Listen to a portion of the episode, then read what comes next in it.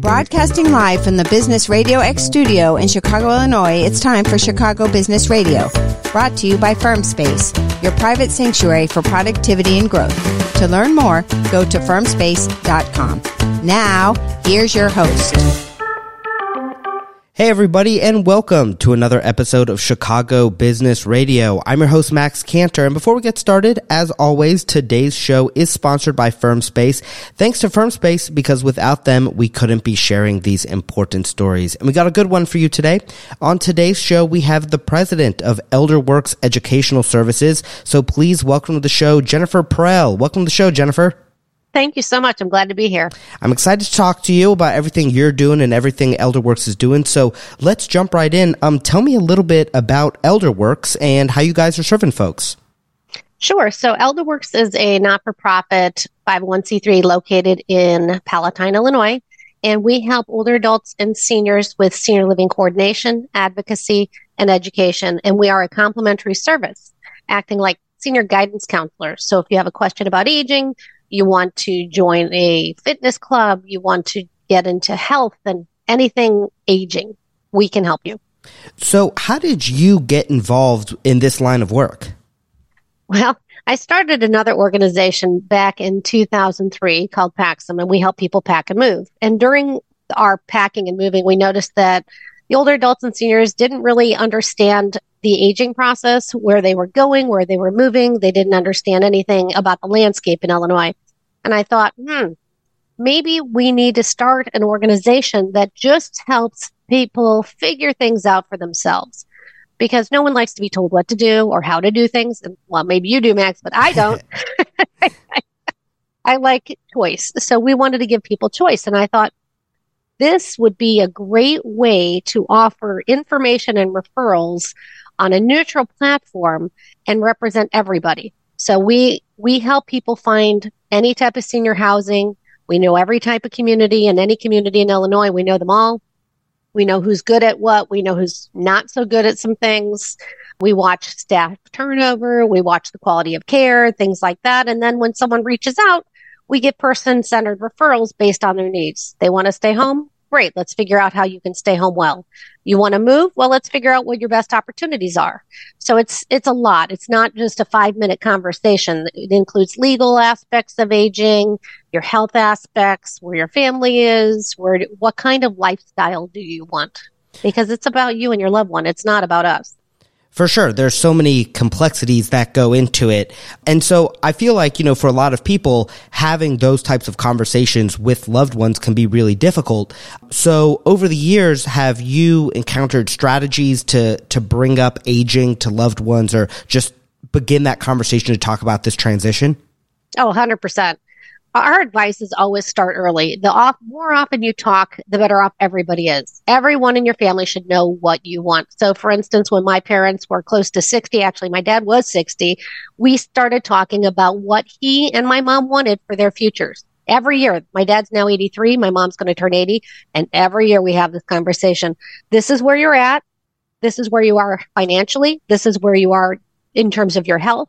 And this is where you're going to be going should something happen. And it's based on what they tell me every single year. And it is an important conversation. You are so right. And it depends on your family. Some families are really mm, not so good at divulging the finances to their kids. They don't want their kids involved, or maybe they're trying to protect them from uh, some of their health concerns. But it doesn't help anyone to not share that information. Now, I'm sure you deal with uh, clients who who aren't fully healthy, whether they have dementia or maybe Alzheimer's. Uh, do you have programs for these types of people as well? Yes, absolutely. So, depending on where your loved one is in their stage of dementia and Alzheimer's, there's things you can put in place to help them. So, if your loved one is in the beginning stages of memory loss, it is time to make sure all of their legal and health um, aspects of aging are put in place. You need to make sure power of attorney for healthcare and power of attorney for property is in place so that should something happen, and we know it will because they have dementia and Alzheimer's, when it happens, you can step in and make sure their wishes are granted. So if they say, you know what, I want to stay home as long as possible, Wonderful. Let's find someone, a home care agency who's trained in taking care of someone with memory loss in the home. Let's make sure the home is safe.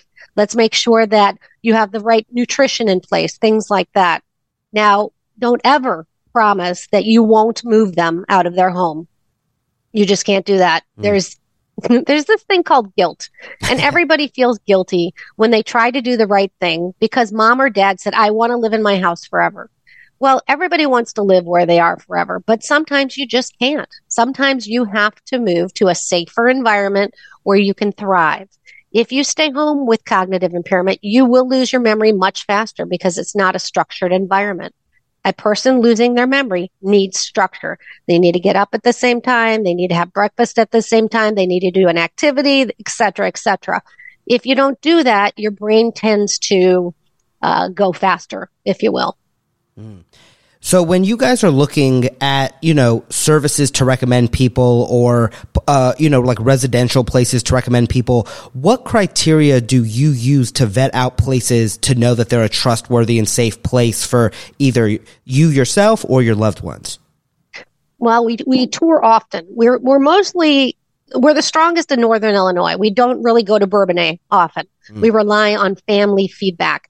So we take all of the information that we see and what families give us. So, for instance, when we tour a community or a facility, we're looking at what kind of activities are in place, the quality of care, how clean is the community or facility, how happy are are the residents, um, is it an engaging place? Does everyone take ownership of the building?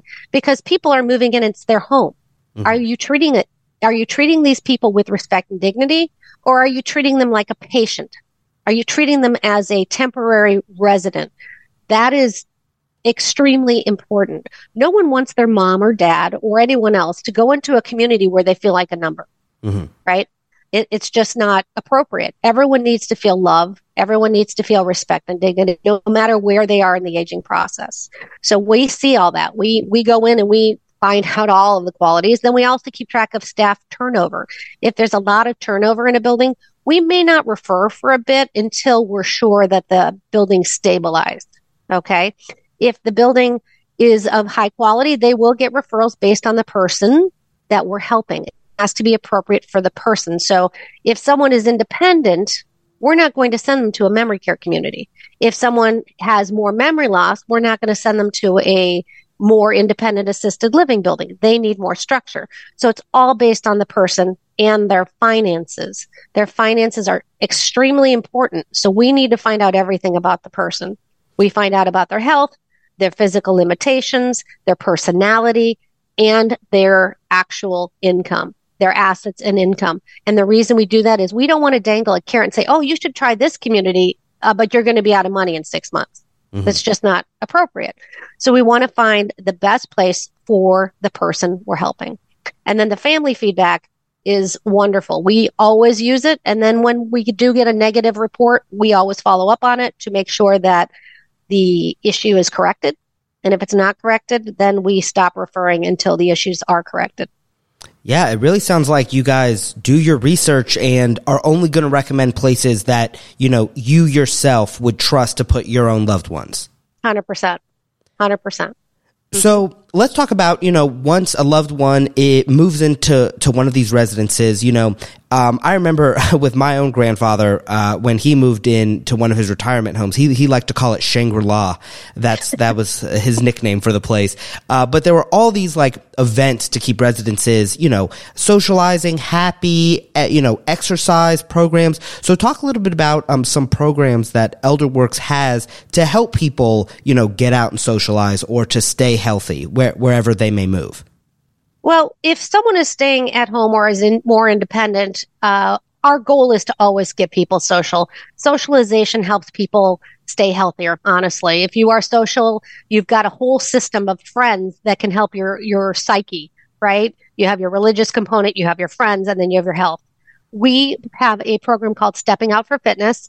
It is for any person that wants to get up and get healthy. Doesn't matter your fitness level. You're not competing with people in terms of their fitness level. It's at your own pace. It is a challenge. Every month we draw gift card winners. Doesn't matter where you live in the world. We can mail you a gift card. And at the end of the year, we draw from a big pot and you can win an Apple Watch or a flat screen TV. Mm-hmm. Our goal is to get people out of their chairs, and if they're stuck in their chairs, at least exercising in their chairs, such as chair yoga or Tai Chi or, you know, lifting cans of corn, whatever you can do to get yourself some good health. I saw too uh, that you're the 2022 Entrepreneurial Excellence Award recipient. Um, so, can you talk a little bit about like what that meant to you to win that award uh, uh based on what you're doing? Uh, gosh, it meant a lot. Um, ElderWerks works very hard for other people. We are a not for profit. Everything we do is for others. Uh, we think of ourselves as forward thinking. We adapt to the needs of the society we're in. So we've grown from just one thing. We used to just help people find senior living. Well, we expanded that every single year for the last 10 years. We've added on resources such as elder law attorneys, financial planners, um, handymen, uh, plumbers, government officials, um, education, support groups, book clubs, health and wellness programs, education. We have a huge education uh, area where we provide community education and professional education on aging topics. Uh, we always are adapting to the need out there. And, and it was really nice to be recognized for our efforts because we are not a typical not for profit.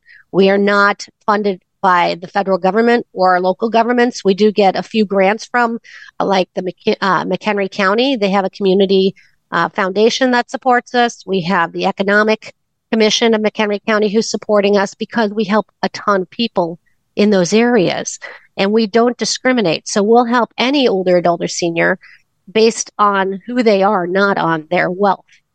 So we help a lot of income restricted folks and it's being recognized. We are now finally being recognized for all of our efforts. And you know what? It feels good because my team works their tuchuses off to help others. Oh yeah, I mean, it totally sounds like it. To hear you talk about, you know, everything you're doing is just absolutely incredible. Um, and so, uh, for my last question for you, it's a question I like to ask every guest that comes on Chicago Business Radio, and uh, I'm really interested in what you're going to say because I know you're going to have a great answer. Uh, but for you, what is the most rewarding part of all the work that you get to do with ElderWerks? Oh gosh, you know, the amount of good that myself and my team has done. Like we've spread happy. And happy is a term I use quite often. It is pieces of ourselves to help others overcome and grow and move on with their lives because we all know there's an end, but it's how you get to the end that matters. And that is something that I won't forget. I've worked with thousands and thousands of older adults and their families. And the best compliment I ever get is people that are in crisis just breathing and no longer crying and getting centered and understanding that there is hope. Wow. Well, Jennifer, I mean, it was an absolute pleasure to to talk to you. Your your passion for what you do is really inspiring, and uh, everything that you and, and, your whole team at ElderWerks are doing, you, you, guys are just doing some some really great work, and we appreciate everything that you're doing. Um, so it was a pleasure to talk to you today on Chicago Business Radio. Thank you so much. If you'd like to learn more about ElderWerks and everything Jennifer and her team are doing, visit their website at www.elderwerks.org. That's E L D E R W E R K S dot org. Thank you for listening to another episode of Chicago Business Radio. I'm your host, Max Cantor, and we'll see you next time. This episode of Chicago Business Radio has been brought to you by FirmSpace, your private sanctuary for productivity and growth. To learn more, go to firmspace.com.